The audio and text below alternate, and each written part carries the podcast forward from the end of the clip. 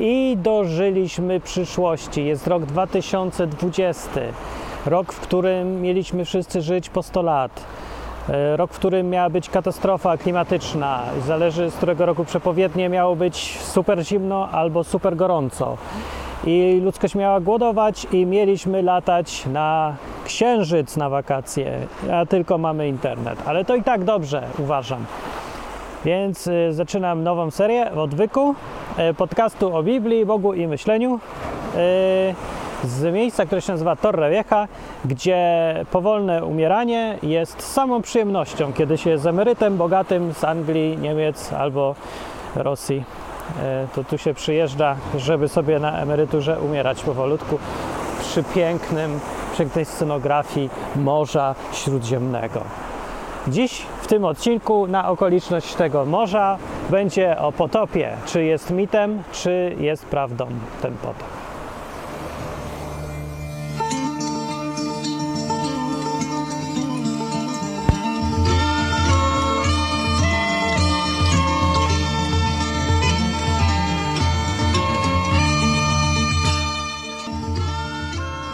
Ludzie w internecie często cytują siebie nawzajem, jacyś youtuberzy czy blogerzy yy, i polemizują ze sobą przez właśnie takie nagrania. Ja tego nie robię. Przeważnie dlatego, yy, że po pierwsze, rzadko można trafić kogoś, kto ma coś do powiedzenia z sensem i jeszcze, żeby fajne to było. Ale bardziej po drugie, dlatego, że taka polemika zmienia rozmowę z szukania mm, prawdy, w skrócie, do wojny zmienia to w wojnę, czyli w to, że ktoś zajmuje jakąś stronę, jesteś za tym albo za tamtym i e, potem się zapomina, o czym się w ogóle rozmawia, tylko się liczy punkty, ile kto zdobył kosztem tego drugiego, nie? jak to komu przywalił. Więc dlatego tego nie robię zwykle, ale dzisiaj zrobię, dlatego że e, znalazłem odcinek e, programu pod tytułem Wojna idei. Nie wiem, jakim ja tam znalazłem to sposobem, bo ja tego nie znam programu w ogóle, nie szukam i, i specjalnie mnie tam znowu nie zainteresował. Ale był jeden odcinek o potopie pod tytułem Czy. e, nie, czy, tylko. A wiem, czy mit o potopie jest prawdą, jest prawdziwy. No więc to jest od razu pytanie nieuczciwe, bo z e, presupozycją, która zakłada, że opowieść, historia potopu nie jest historią, tylko jest mitem. I teraz trzeba się zastanawiać, czy jest prawdą, czy nie. Nie, to jest całkiem tak naprawdę dosyć uczciwa presupozycja, bo pokazuje tylko jakąś tam sposób myślenia i próbuje go odkręcać. Nie jest taki zły ten odcinek, ale dobry też nie jest. Yy, I odniosę się do niego z powodu tego, nie z powodu tego, co tam ten gość mówi, nie chcę mówi, ale bardziej chodzi o to, że to jest typowy sposób myślenia pokazany w tym odcinku. Posłuchajcie na przykład takiego założenia, które w tym odcinku było zrobione. Jeżeli ktoś, patrząc na opowieść, na mit o, o Noem i o Arce Noego i o potopie, jeżeli ktoś y, sugeruje na przykład, y, czy próbuje podchodzić do tej opowieści jako do czegoś, co dosłownie się wydarzyło, lub do opisu faktów, to jest to po prostu błędne twierdzenie. I o to właśnie mi chodzi.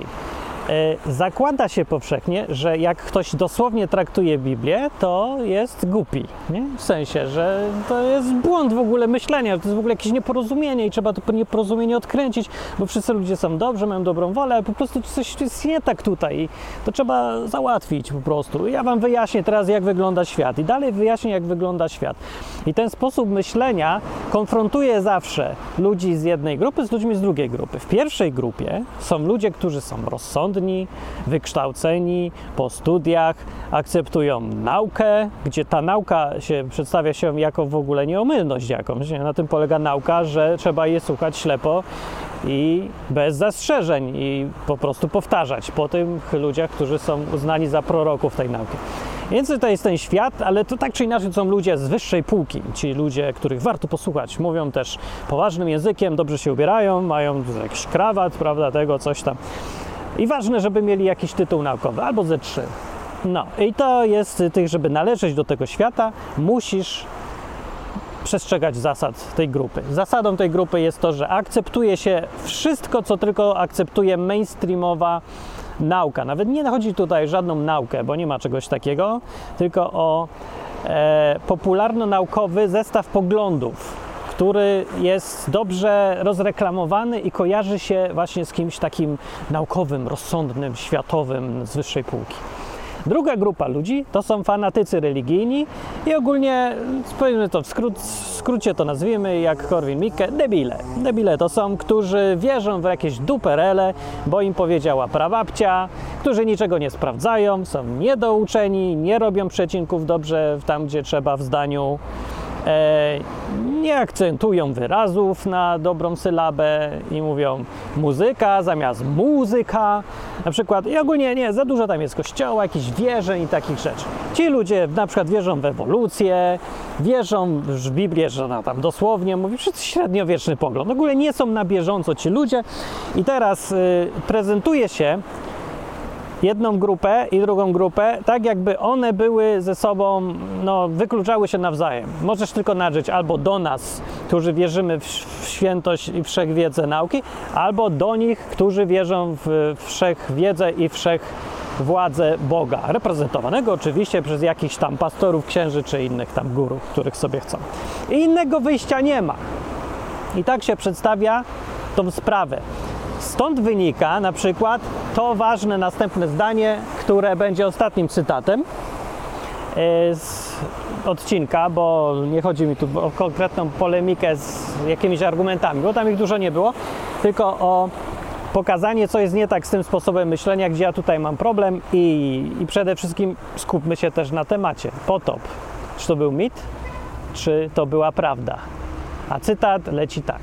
Natomiast jeżeli są ludzie, którzy świadomie i zupełnie całkowicie na poważnie twierdzą, że historie takie jak opowieść o Arconego są opisem, dosłownym opisem faktów, to ci ludzie nie mają bladego pojęcia o tym, o, o temacie, na który się wypowiadają. Na przykład ja. Po prostu ci ludzie nie, nie, nie, nie poświęcili kawałka czasu i uwagi na to, żeby poznać, co, czym te opowieści są, po co one są, jak zostały spisane i jak zostały zredagowane potem i tak dalej, i tak dalej, ponieważ absolutnie w żaden sposób czymś takim nie są. Znaczy ja nie wiem jak inni, bo rzeczywiście dużo ludzi nie poświęciło żadnego kawałka czasu na czytanie kawałka czegokolwiek, no ale ja przeczytałem Biblię kilka razy i w paru językach i nie Biblię tam, tylko wszystkie też argumenty wszystkie, które tam dorwałem, bo mnie to też interesowało, ludzi, którzy mówią, że nie można Biblii czytać w ten sposób. Także ogólnie to ja nic innego nie robię, przecież od 15 lat tylko czytam te różne kawałki i badam tą sprawę. Także trudno powiedzieć, że jestem aż tak nieogarnięty, nie? No nie wiem, tyle odcinków nagram, 500 ponad na ten temat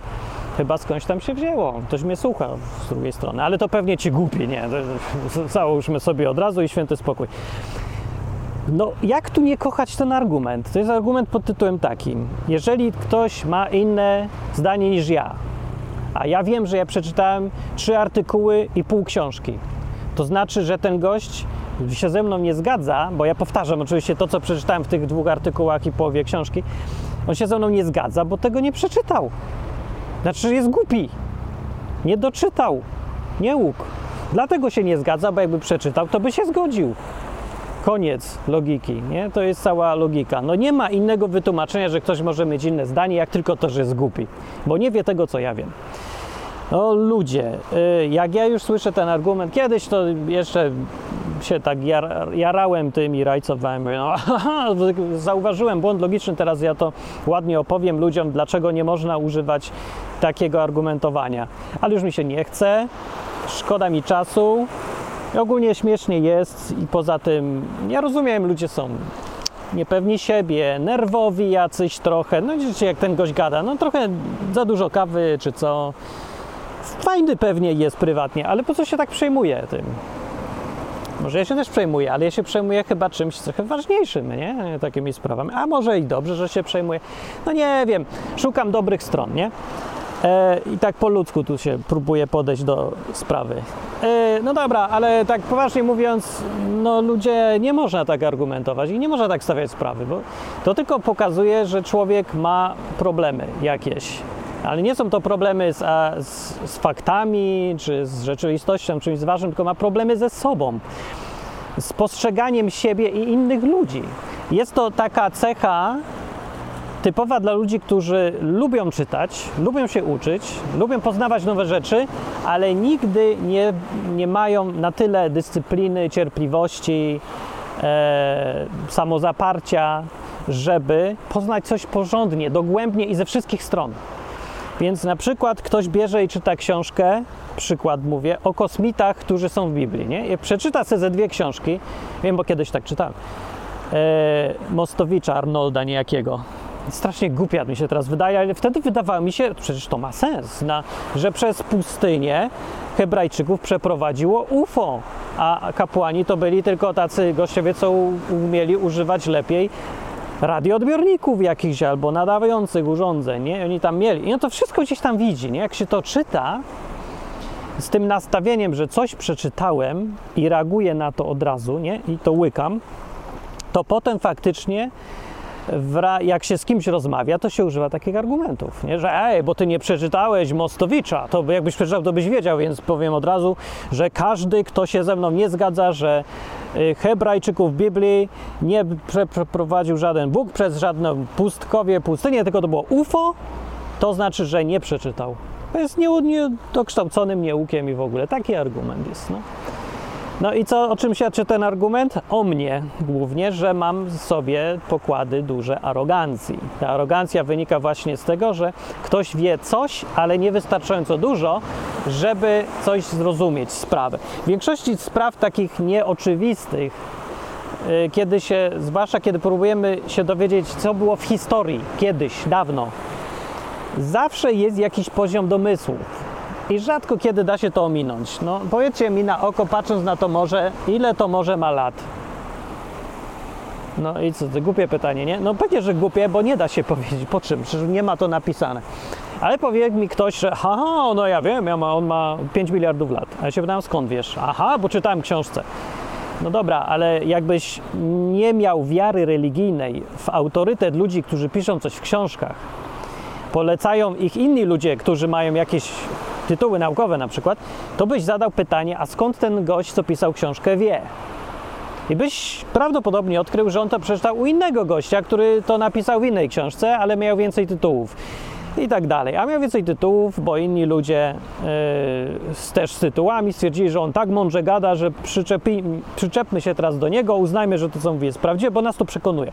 Gdzieś tam na, przy podstawie tego konsensusu naukowego, jak się to mówi, jest zwyczajna ludzka, zwyczajnie takie ludzkie, socjologiczne sprawy są naprawdę. Czyli ktoś się staje autorytetem, bo się staje autorytetem, bo ma przy, cechy i charyzmy przywódcy i potrafi w świecie naukowym wykorzystać te wszystkie rzeczy, które rajcują innych naukowców, tak naprawdę akademic, przedstawicieli świata akademickiego, ludzi z tytułami, potrafi ich tak fajnie trafić w ich fajne takie punkty, które ich cliwią elegancko, że oni stwierdzają, o to jest wielki człowiek, musimy go słuchać. I stąd się biorą te wszystkie autorytety, które potem cytowane są przez następnych ludzi raczej miernych którzy wydają się sobie też autorytetem, dlatego, bo cytują innych.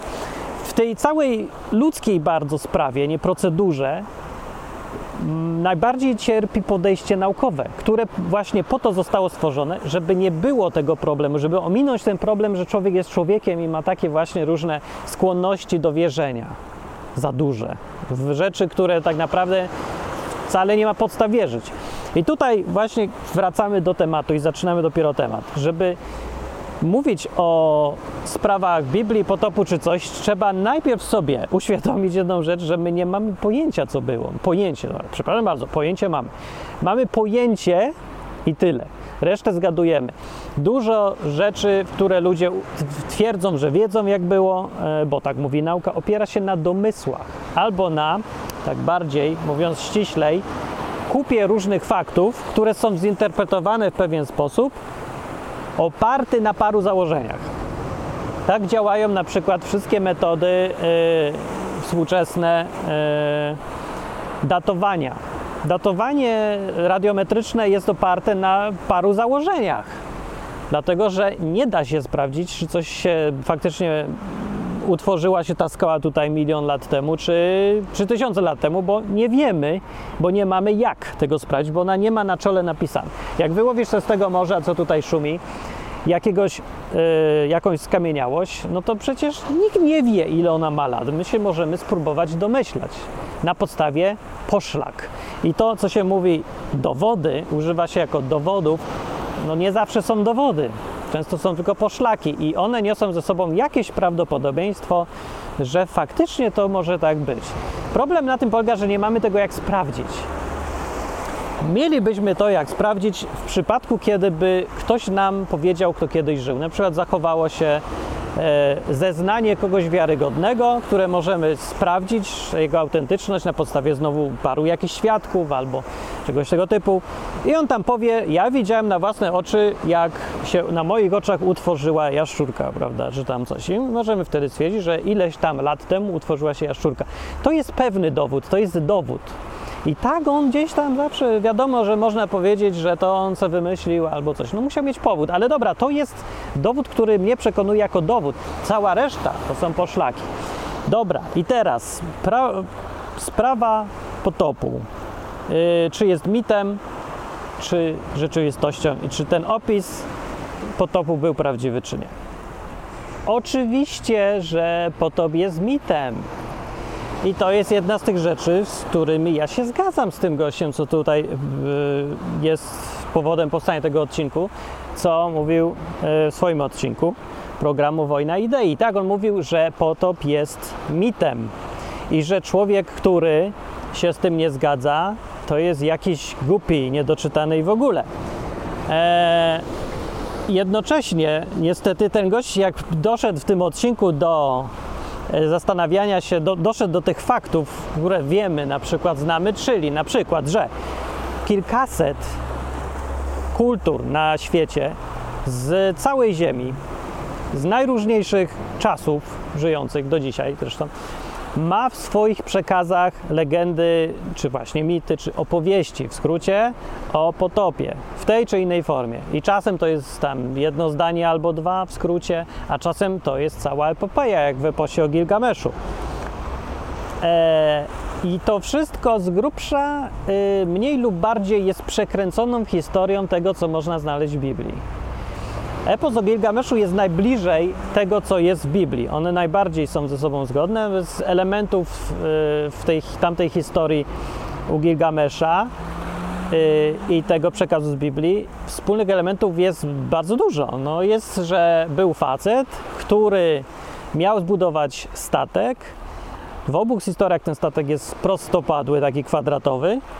E, W obu wypadkach to jest kara za jakieś tam grzechy. W Biblii to jest o tym Bogu, Bogu z Biblii, a w Gilgamesza to jest jakieś tam bóstwa. E, Co jeszcze jest ciekawego? Z rodziną tam popłynął, znaczy wsadził się do tej arki, zwierzęta zabrał w obu e, sprawach, wylądował na górze. Z kolei na przykład długość potopu się nie zgadza za bardzo już tutaj. U Gilgamesza miał być krótki, a w Biblii to trwał 150 dni, padał deszcz. No. Yy, I potem wysyłał też ptaki. Ptaki się trochę zniekształciły znowu gdzieś tu po drodze, lek, trochę się zgadza, trochę nie. Yy, Najpierw według Biblii miał to być gołąb wysłany, nie, najpierw kruk, a potem gołąb, a u Gilgamesza jakieś tam trzecie zwierzątko miał wysłać ten, co tam siedział w tej arce. No, ale strasznie dużo podobieństw, nie? Jak na kompletnie wymyślone z, przez dwóch niezależnych pisarzy historie. To jest niemożliwe, no bez jaj. No ktoś mi chce powiedzieć, że dwa, e, dwa opisy traktowane jak ważna historia w obu kulturach zostały napisane z aż takimi podobieństwami? Jeszcze dwa to można by się zastanawiać, ale kilkaset? No dziesiątki na pewno ich było, no. No kilkaset chyba, no ponad 100 na pewno, nie wiem czy kilkaset, czy ponad 200, ale tyle co wiemy, nie?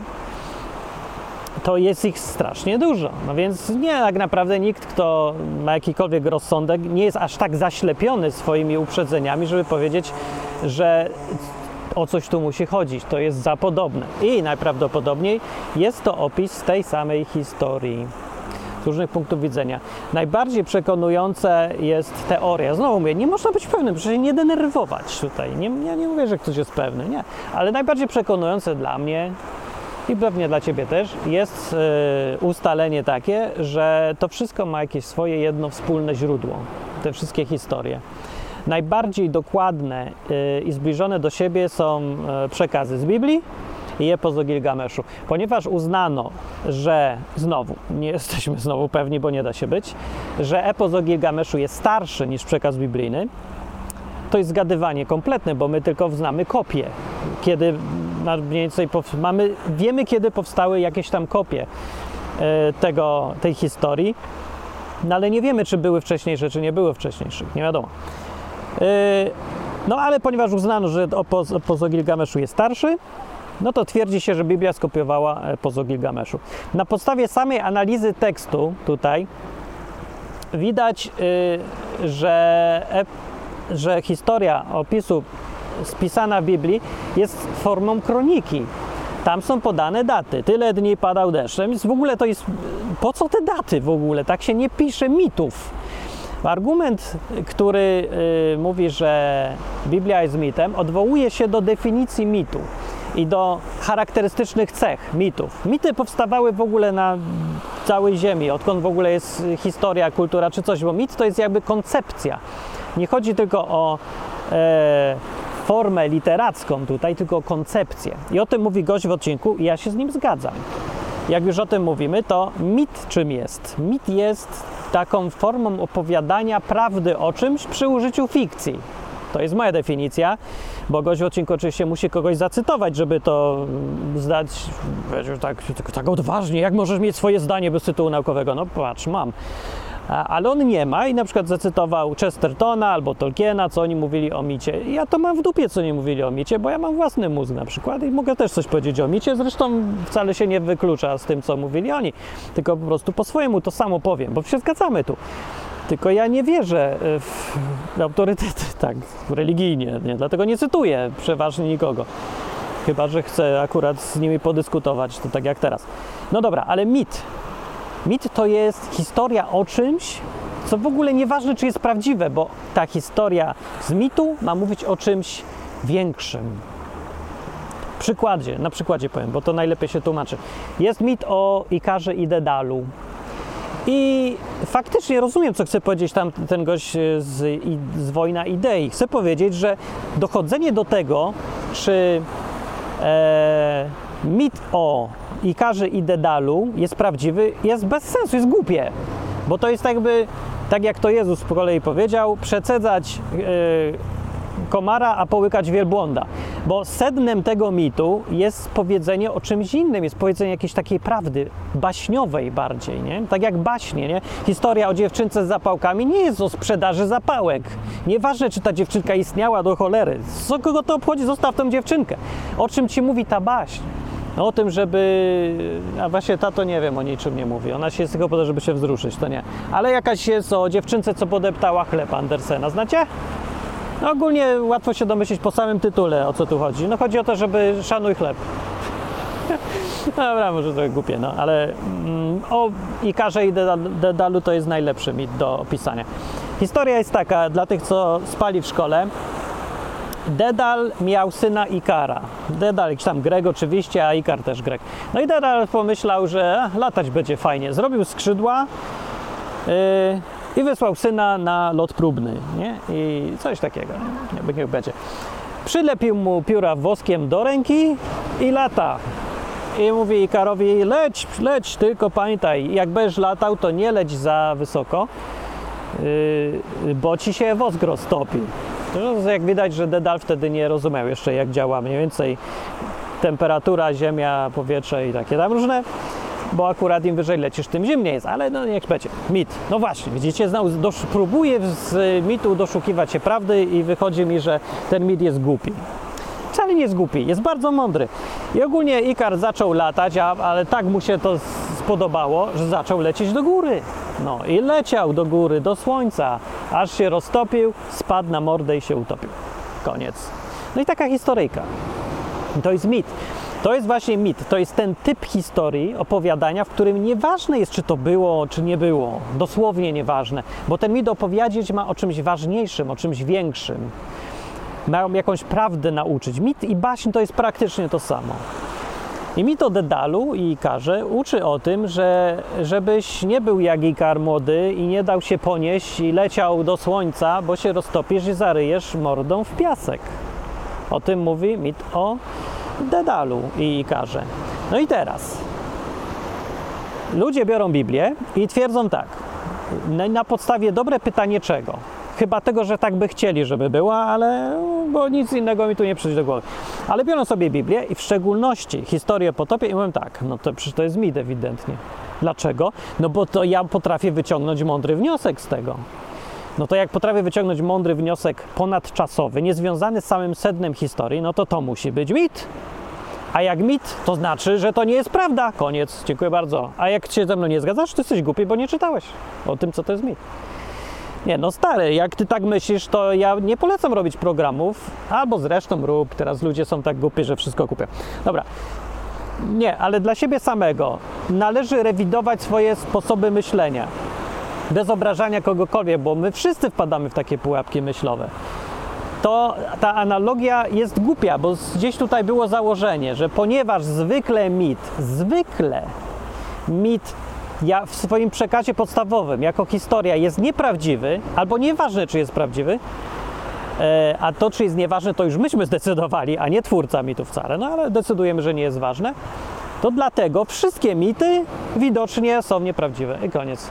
Albo, że prawda w nich jest nieważna. W tym samym odcinku, do którego ja się odnoszę, ten twórca Wojny Idei powiedział, że dosłownie wziął pod uwagę, zaczął mówić o tym, co ja tutaj mówię, że jest lista y, legend ze wszystkich krajów, no, krajów tam kultur i tak dalej, gdzie występuje potop. I powiedział, że no tak, skądś to się wzięło, ale nieważne. A trzy minuty wcześniej gość powiedział, że każdy, kto wierzy, że ta historia dosłownie brana jest prawdziwa, jest głupi. A potem mi mówi nagle, że to jest nieważne, dochodzenie do tego, czy to jest prawdziwe, czy nie jest prawdziwe. No nie za bardzo mi się to podoba, to jest jakaś nieuczciwość wewnętrzna. A dlaczego to nie ma być ważne? Bo tak powiedział klasyfikator jakiś z jakiegoś uniwersytetu, że w micie tylko ważne jest to przesłanie mityczne, a nie to dosłowne? A ja się nie zgadzam. Dlaczego? Jedno i drugie może być ważne. Jedno może być ważniejsze niż y, drugie. W przypadku, y, ja wiem, tego Ikara i Dedala, wątpię, czy twórca chciał opisać prawdziwą historię, a nawet potrafię dowieść, że nie, to nie była prawdziwa historia, bo nikt nie da rady polecieć y, ze, z, z piórami przyczepionymi do rąk, przyczepiając je tam woskiem, a jeżeli poleci, to im wyżej leci, tym mniej, mniej, mniejsza szansa, że się roztopi ten wosk, bo wyżej jest zimniej.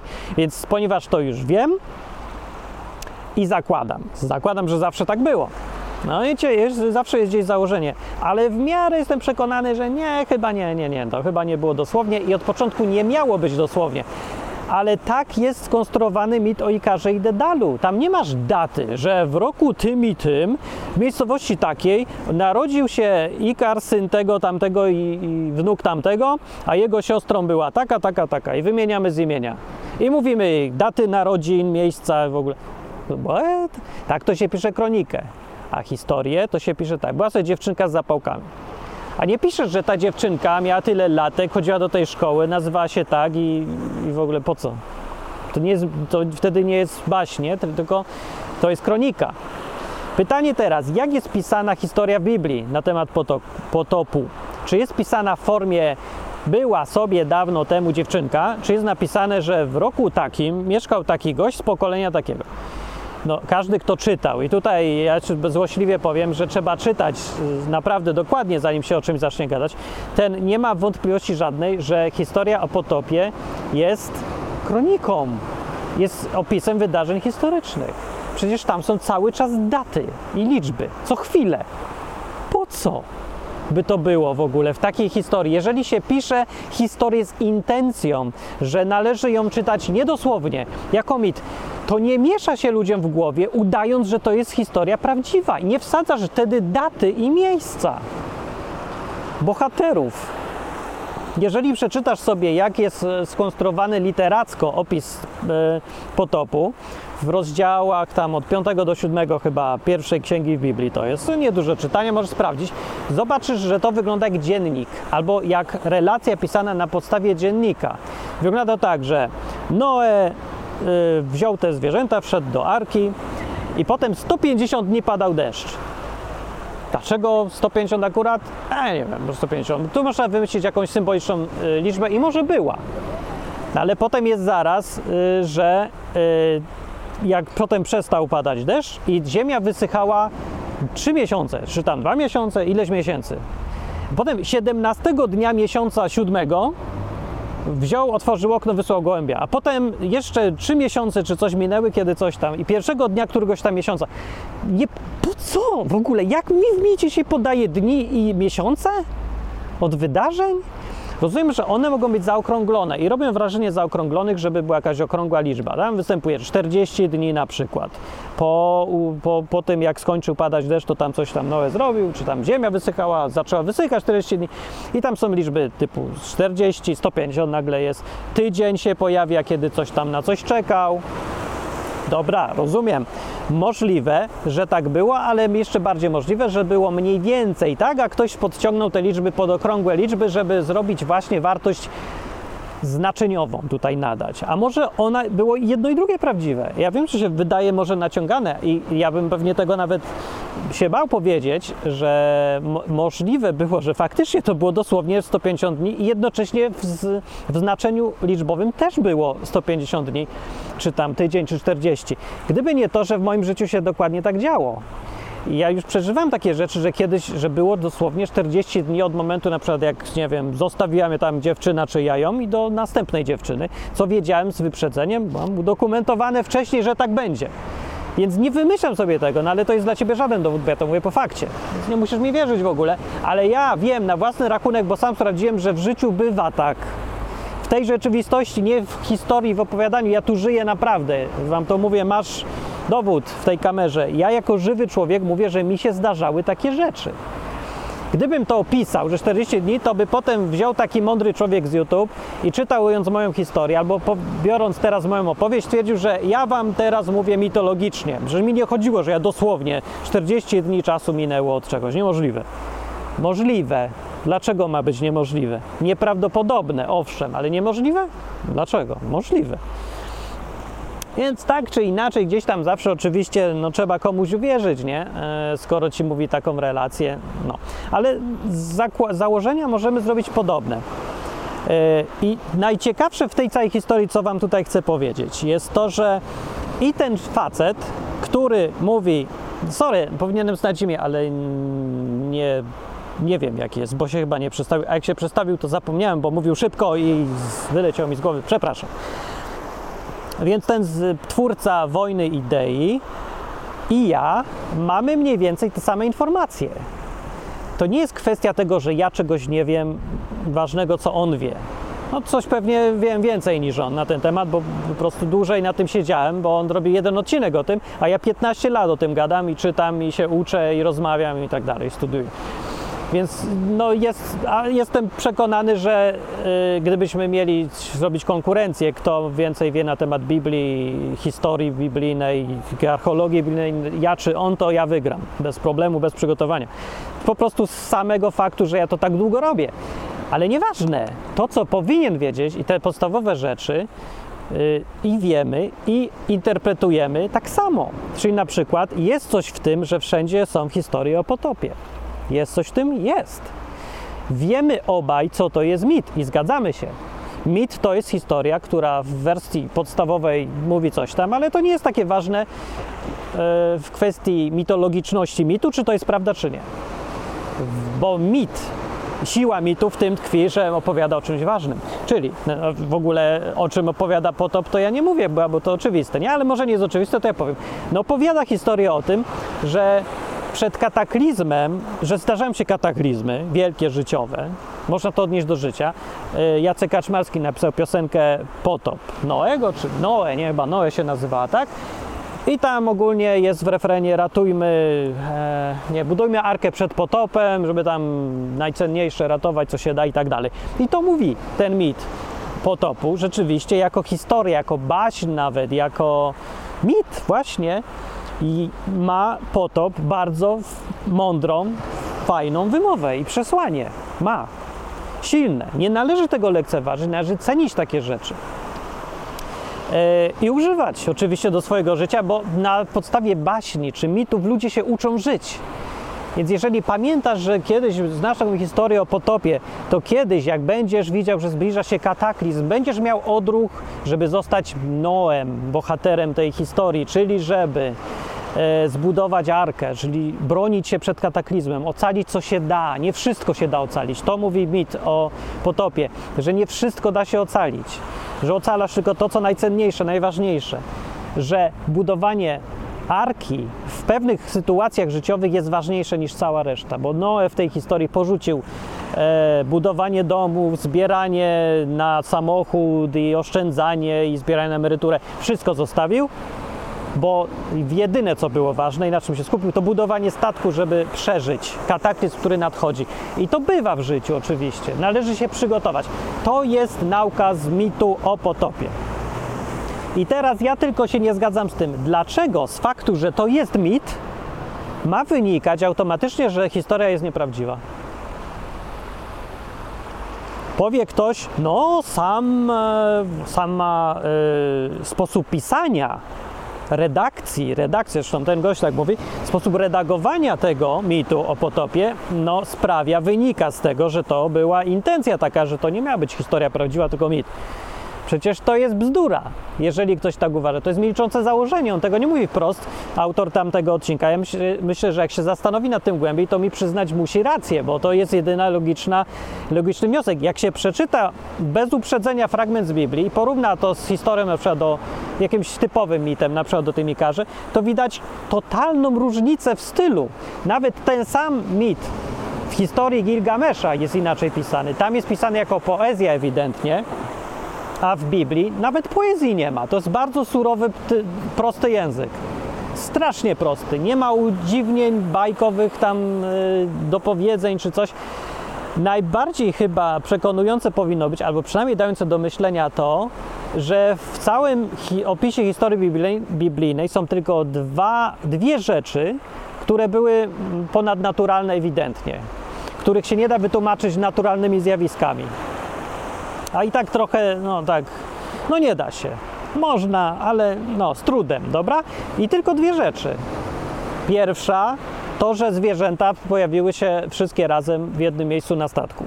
No to musiało być coś, jakaś interwencja faktycznie dziwna, ponadnaturalna. Naturalnie zwierzęta nie włażą wszystkie do jednego e, statku czy coś, chociaż ja nie wiem tak naprawdę, bo te instynkty zwierząt są dziwne. Jak się tam pożar jest czy coś, to nagle one wszystkie tam porzucają swoje normalne instynkty i włącza im się instynkt przetrwania, więc może wyczuły deszcz, może to faktycznie jakiś Bóg jest w tym instynkcie zwierząt, nie wiem, ale to jest ponadnaturalne, dobra? Jest. A druga rzecz, to jest małe zdanie, które gdzieś tam jest przemycone. Bóg zamknął za nim drzwi. No, bo to jest, co, jak to Bóg zamknął drzwi za Noem? Że Bóg wziął, zamknął, Noe wsiadł do tego statku, zamknął sobie drzwi, zasmołował czy coś, nie, Bóg za nim zamknął, jest takie zdanie. I to jest jakiś element ponadnaturalny, który oczywiście może być niedosłowny, bo może być, co nie znaczy, że jest nieprawdziwy. Po prostu, nie wiem, drzewo spadło, i zamknął to drzwi i zostało to zinterpretowane jako zbieg okoliczności wywołany przez Boga, w skrócie Bóg zamknął drzwi. No i już koniec wytłumaczenia, nic takiego znowu. No dobra, okej, okay, no to to nie jest takie straszne. Cała reszta rzeczy nie jest w ogóle niemożliwa. Nie ma tam latających żmij, smoków jakichś z głowy, ktoś się rodzi, komuś Agatena wyskakuje Zeusowi z głowy, urodziła się nagle. Co to jest w ogóle? Takich rzeczy nie ma w opisie biblijnym potopu. Normalnie jest, człowiek jest, rodzinę ma, zwierzęta są, deszcz pada, deszcz przestaje padać, woda wysycha, statek siada na górze. Co tu jest, gdzie tu są cudowności jakieś? Nie ma. Więc się pytam jeszcze raz, na jakiej podstawie uznać, że intencją twórcy mitu o potopie było napisanie totalnie fikcyjnej historii? Że on nie zwraca uwagi, że to były fakty. No mówię, argumenty mam takie, nie ma elementów ponadnaturalnych. Drugie, jest redagowany jak kronika, nie jak baśń, historia, poemat, epos, ani nic takiego, tylko kronika zwyczajna. Po trzecie, są daty, przedziały czasów, imiona i miejsca. Miejsc dużo nie ma, ale są. Po co? No przecież co za różnica, na jakiej górze osiadła arka dla mitu? Czy mit byłby mniej pouczający, gdyby w historii o potopie nie powiedzieć, że arka osiadła na górze Ararat? Co za różnica, na jakiej górze osiadłaś? To coś znaczy? Może coś znaczy, to może, okej, okay, przepraszam bardzo, ale ja nic nie wiem o tym, że coś tam by znaczyć miało to. Eee, no. Więc nie wiadomo po co to wszystko by miało być. No i oczywiście największym argumentem jest podobieństwo tych wydarzeń, y, tych, tej relacji y, w historiach różnych innych ludów, w ogóle nie związanych nijak z Hebrajczykami. Można zrobić argument, że Hebrajczycy skopiowali tą historyjkę od Gilgamesza, przerobili na swoje i już jest w Biblii. Tylko, że to by musiał być jakiś totalny idiotyzm, bo jak możesz brać fikcyjną historyjkę i zamieniać ją na historyczną? Przecież to jest absurd. Normalnie się bierze tak, że bierzesz historię, e, o jakąś znasz, że wszedł tam facet ulicą, nie potknął się i zarył, e, prawda, gębą w asfalt i coś się stało, żona się z niego śmiała, a potem złamała nogę. O, proszę bardzo. I to jest prawdziwa historia najpierw. I teraz człowiek może wziąć tą historię i zmienić ją w fikcję, na przykład zrobić film na tej podstawie, albo zrobić z niej mit. I wtedy była sobie, był sobie człowiek, który był wielki i silny, ale potknął się o węża i zarył głową gdzieś tam, i, a potem jego żona się z niego śmiała, a potem e, piorun z niebem trafił. Coś takiego, nie? Fikcja się robi. No to w tą stronę działa, ale z tej fikcyjnej historyjki nie możesz zrobić nagle opisu prawdziwej, bo to już by było po, po pierwsze, po co? Po co ktoś miałby udawać, że historia, która jest jako fikcja, jako baśń, była prawdziwa? Po co ją pisać w formie e, kroniki? I po drugie, to jest kompletnie, totalnie nieuczciwe. Po co sugerować, że historia, która jest, znamy ją jako mit, e, napisać ją jeszcze raz jako prawdę? Skoro przecież wszyscy ustaliliśmy, że mity w mitach prawda nie jest taka istotna, to powinny być pominięte wszystkie elementy, które mają podkreślać prawdziwość historii, a nie zostawać dodawane. To jest idiotyczne w ogóle. Nie rozumiem, jak w tą stronę mogła być, mogło być to skopiowane w taki sposób. Owszem, mogło być, ale nie byłoby to w ten sposób zredagowane, chyba że to byliby jacyś totalni maniacy, absurdalnie próbujący wymyślić własną historię od początku. Już nawet nie wiem, jak to nazwać, coś takiego, ale no nie, zak nie zakładam, żeby przez i tyle setek lat istnieli tak absurdalnie rozumujący maniacy i jeszcze setki, tysiące, dziesiątki tysięcy ludzi miałyby żyć i nie zdemaskować tego w ogóle. I jeszcze się cieszyć, że to taka nasza historia wymyślona z fikcji, a udajemy, że było naprawdę. Co? Po co te daty i to wszystko? Nie, nie, nie. Co, coś tu nie gra. E, bardzo mi tutaj nie gra. E, sensowniejszą o wiele teorią jest to, że relacja najbardziej historyczna i najbardziej szczegółowa i najmniej fikcyjna jest najbliżej oryginału. Bo może, możliwe jest, że i historia z biblijna, z potopu, była z czegoś skopiowana i prawdopodobnie tak było. Choćby na przykład, e, tak mi się wydaje, bo wygląda to jakby było to skopiowane z dziennika kogoś, kto był na tym statku, więc może któryś z synów Noego zapisywał sobie daty. Ile czasu minęło od czego tam.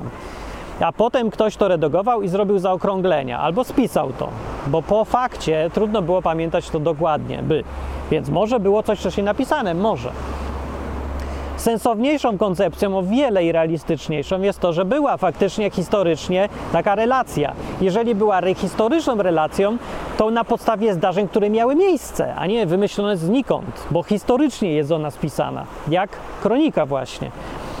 Potem, jak ludzie w ramach, jak ludzie rozchodzili się po świecie, to powtarzali tą historię coraz bardziej albo zniekształcając, albo zmieniając w mit właśnie, albo żeby ją dostosować do swoich potrzeb. Jakich potrzeb? Na przykład, żeby wprowadzić kult religijny. Może na koniec jednak warto odpowiedzieć na pytanie, czy to w sumie jest ważne, czy ten potop był naprawdę, czy nie był naprawdę, czy może ten gość ma rację, że to nie jest ważne, że chodziło, albo nawet jak nie chodziło, to wyciągnijmy z tego tylko mitologiczną wartość i już, i bądźmy nowoczesnymi ludźmi, którzy nie wierzą w dawne staroświeckie bajki o potopach, tylko wyciągają wartość literacką i doceniają tutaj, bo może to jest jedyna wartość Biblii.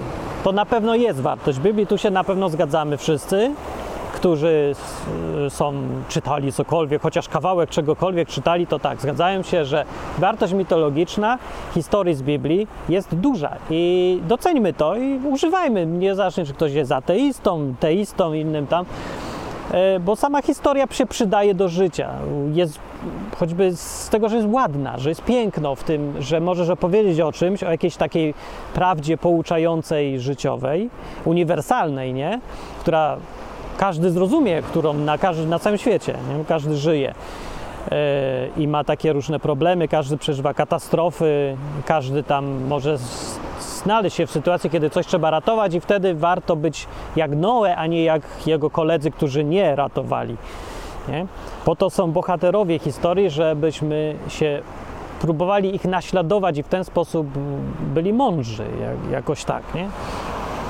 Więc tak, dobra, ta wartość mitologiczna y, jest na pewno, nie ma dyskusji. I jak już o tym mowa też, to warto pamiętać o tym, żeby nie przegiąć pały w drugą stronę. Jeżeli ktoś doszedł do wniosku, twierdzi, uważa, że Biblię można i należy nawet traktować dosłownie, czyli ta, y, to pierwotne znaczenie opisu o potopie jest takie, że to jest po prostu tak było i że taka jest historia i generalnie takie jest, taka jest intencja Biblii.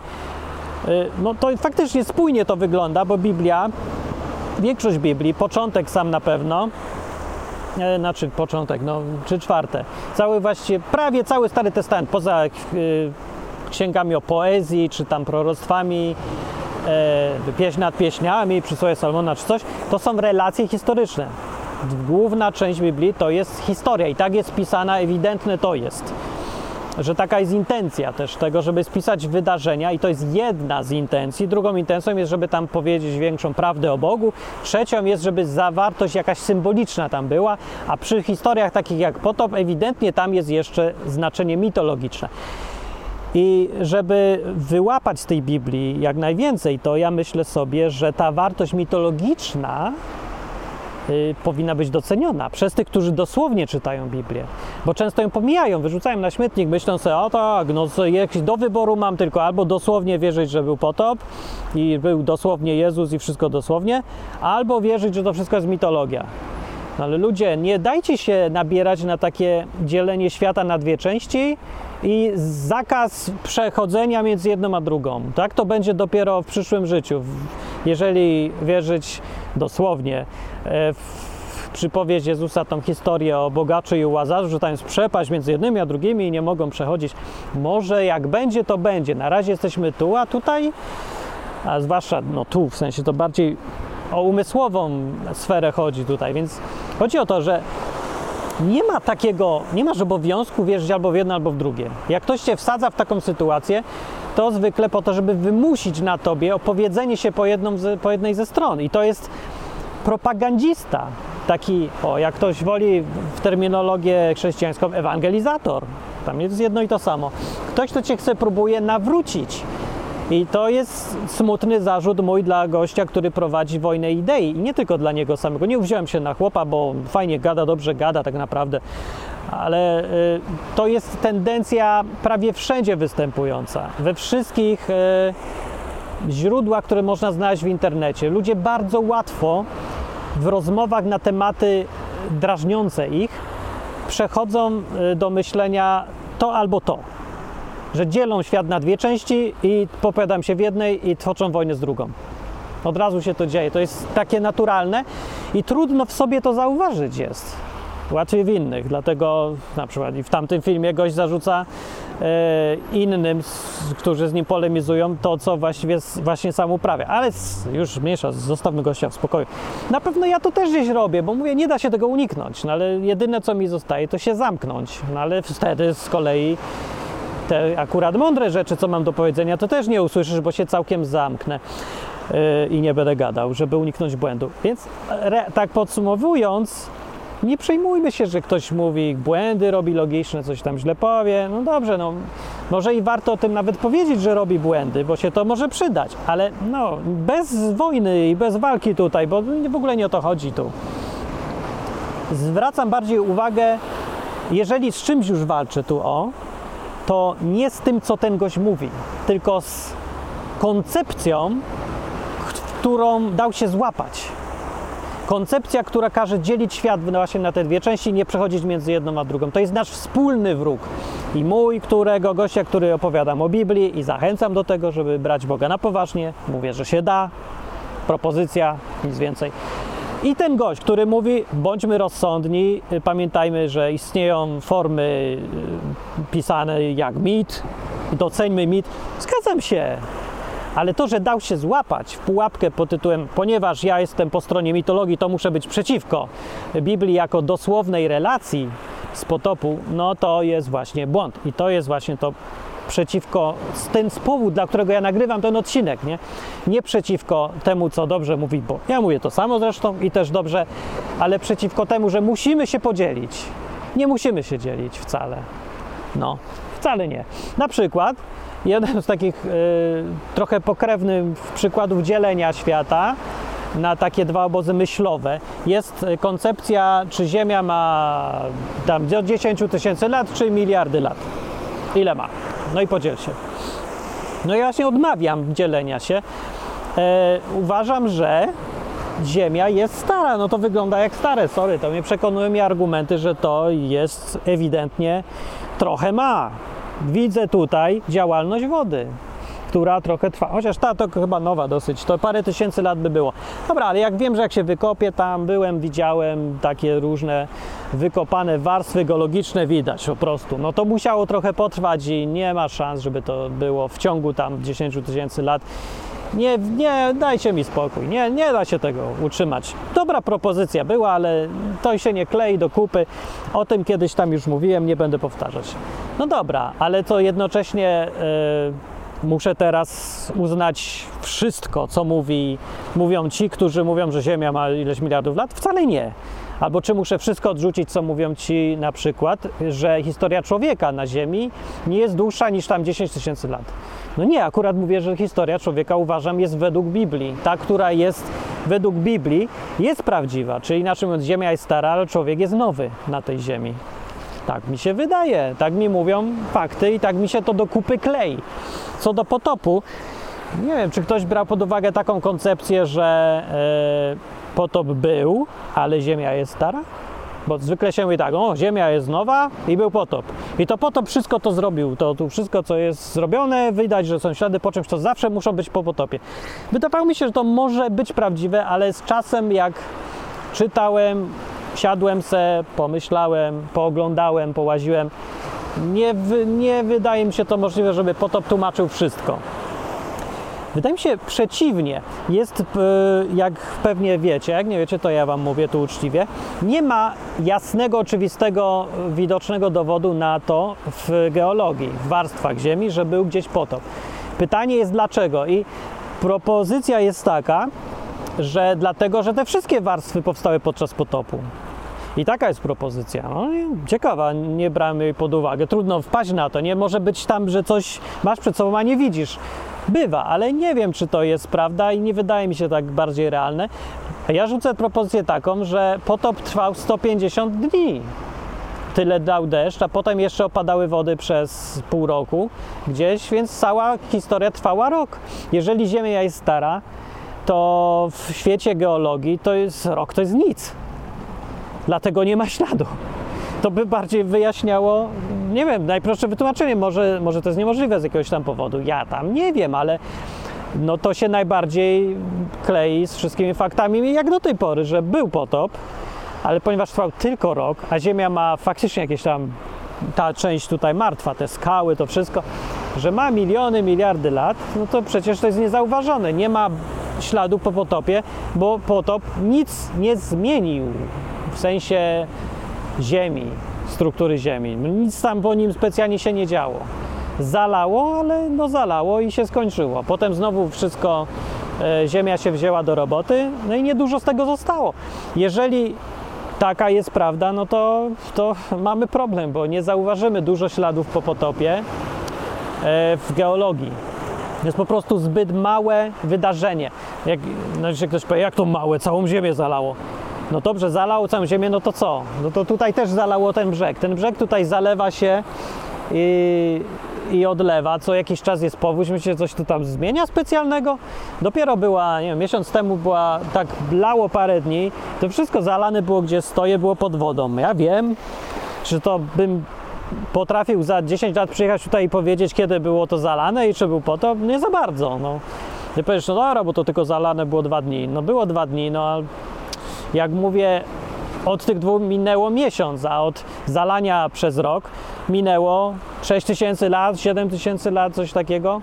No to może być trochę mało widać faktycznie już śladów, więc nie wiem zresztą. Słuchajcie, to nie jest takie ważne. Dla mnie to jest o wiele mniej istotne z powodu takiego, że to, co powinno nas przekonywać, to relacje świadków. Bo no, możemy im powiedzieć, nie mogłeś widzieć potopu, no ale mówię, ale widziałem. Nie, to jest niemożliwe. No ale ja tam byłem. Nie, niemożliwe. No to to jest takie, to tak próbujemy dyskutować z kimś. Nie wiemy, jak mogło dojść do potopu. Nie wiemy, gdzie są ślady. Może tu są, może to są ślady, może to nie są ślady, może ślady czego innego. Nie wiemy. Ale czemu nie po prostu nie posłuchamy tego, co ludzie, którzy żyli przed nami, nam mówią? Oni mają historyjki o potopie. Niektórzy mają historyjki, niektórzy mają historię. Te historie, ich to są podania dziedziczone po przodkach. Oczywiście był głuchy telefon, ale nie zawsze.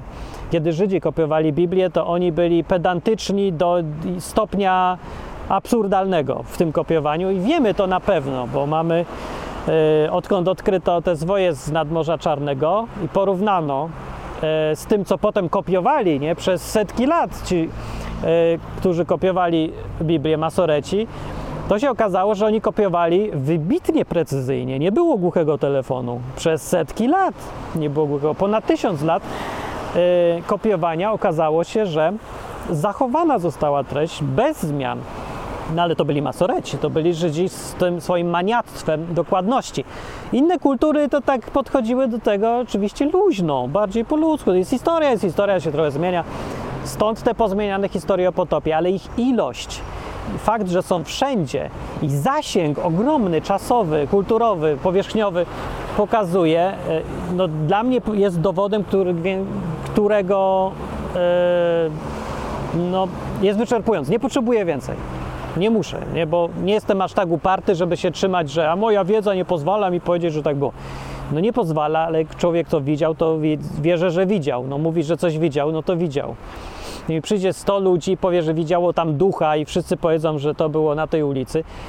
I jeżeli zmieniają się szczegóły, które są dowodem na to, że się nie zmówili, tylko naprawdę każdy coś widział, no to wiem, że coś było. Nie wiem dokładnie co, ale wiem, że coś było. Więc negować opis biblijny jako dosłowny, to ja tu powiem teraz, moja kolej na to, żeby to powiedzieć, to jest kwestia nie tyle, że się nie doczytało, bardziej, że się nie pozwoliło sobie dojść do logicznego wniosku myśleniem własnym, tylko się powtarza coś, co pasuje i brzmi dobrze. Ale tutaj logika nie pozwala po prostu zignorować tego faktu, powiedzieć nieważny i wyrzucić na śmietnik. To jest ten jeden błąd w rozumowaniu z odcinka, który tutaj krytykuję sobie trochę, a trochę chwalę, którego nie da się zignorować, nie powinno się go ignorować, czyli to, że powiedział nieważne. Nieważne, czy to jest historia prawdziwa, czy nie. Nie, bardzo ważne. W sumie nie powiedziałem, dlaczego to jest bardzo ważne. Dlatego, że fakt, czy był potop, czy nie, uwiarygodnia całą Biblię. Albo inaczej, nie, nie tak robi. Jeżeli potop faktycznie był, to znaczy, że Biblię należy czytać inaczej, nie jako tylko serię baśni, mitów i legend, pouczających morałów i tak dalej, tak jak ludzie chcą go widzieć, tylko należy czytać jako przede wszystkim w tej podstawowej warstwie jako kronikę historyczną. Jeżeli to jest kronika historyczna i całą Biblię tak należy się do niej y, podejść, to ona całkiem inaczej wygląda ta Biblia i podejście do Boga może się kompletnie zmienić, bo zaczynamy widzieć Go jako realną osobę sterującą wydarzeniami na świecie. Kogoś, kto naprawdę istniał, bo to jest historia, a nie mit. Może dlatego ludzie nie wierzą w Boga, bo nie wierzą w Boga. Większość chrześcijan nie wierzy w Boga, twierdzę tutaj. No to jest na inny odcinek. Ale dlatego myślę, bo Biblia dla nich to jest mitologia, więc Bóg z mitologii istnieje w mitologii, a nie istnieje w rzeczywistości. I dobrze, bo tam jest jego miejsce.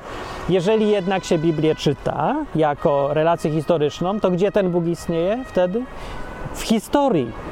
I to jest może ta różnica, która e, sprawia, że u jednego chrześcijaństwo jest uprawiane jako realne, realnie działająca rzecz, nie? jako sposób na życie, w którym Bóg realny w ogóle występuje, a u drugiego w ogóle nie działa ten Bóg i on nigdzie Boga nie widzi, chodzi do tego kościoła, w coś tam wierzy, ale nic się nie dzieje. No, może dlatego, że uważasz, że to wszystko jest mit i nic więcej. Bo ja uważam, że oprócz mitów, bardzo dobrych i fajnych, to to jest też prawda. I u mnie w życiu to jest prawdziwe. No, ale to jest moje życie, więc ja tutaj nie nalegam, żeby ktoś żył tak jak ja. Najpierw, żeby w ogóle nie żył tak jak ja, bo wtedy jestem bardziej unikalny i dlatego cenniejszy y, w swojej unikalności. A jak będzie więcej takich myślących jak ja, no to będę bardziej powszechny i, i mi się to nie opłaca. No z drugiej strony głupio mi tak dla siebie zachowywać podejście, które może komuś y, zmienić życie w coś fajnego. Delikatnie mówiąc fajnego, bardziej powiedział fantastycznego, bo mm, te mitologie, co się wydawało, że są mitologiami, kiedy potraktować nagle jako relacje historyczne, jako ewi- ewentualną prawdę, mogą doprowadzić do odkrycia rzeczy w rzeczywistości istniejących, które mogą zmienić życie realne nasze na lepsze. O wiele lepsze. No, ale to takie małe zachęcenie. Dobra. Dzięki za słuchanie odcinka pierwszego w roku 2020 z kraju emerytów. Yy, Torre Vieja. Jak ktoś ma dużo pieniędzy i nie wie na co je wydawać, to niech tu przyjedzie, kupi sobie dom i umiera sobie spokojnie na tej plaży. Zima jest, zimno jest dalej, ale w zimie to jest dalej zimno. Znaczy zimno, no, no wiem, że są zimniejsze miejsca, dla mnie to jest dalej za zimno. To, no to, ale to tylko dwa miesiące podobno będzie tak zimno, a potem już e, będzie znowu gorąco.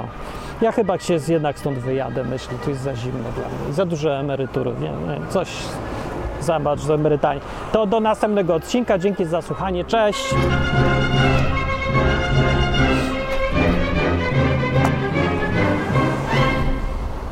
O, a tutaj wylewają wodę, bo chcą zrobić nowy potop. Tu się zaczyna potop nowy.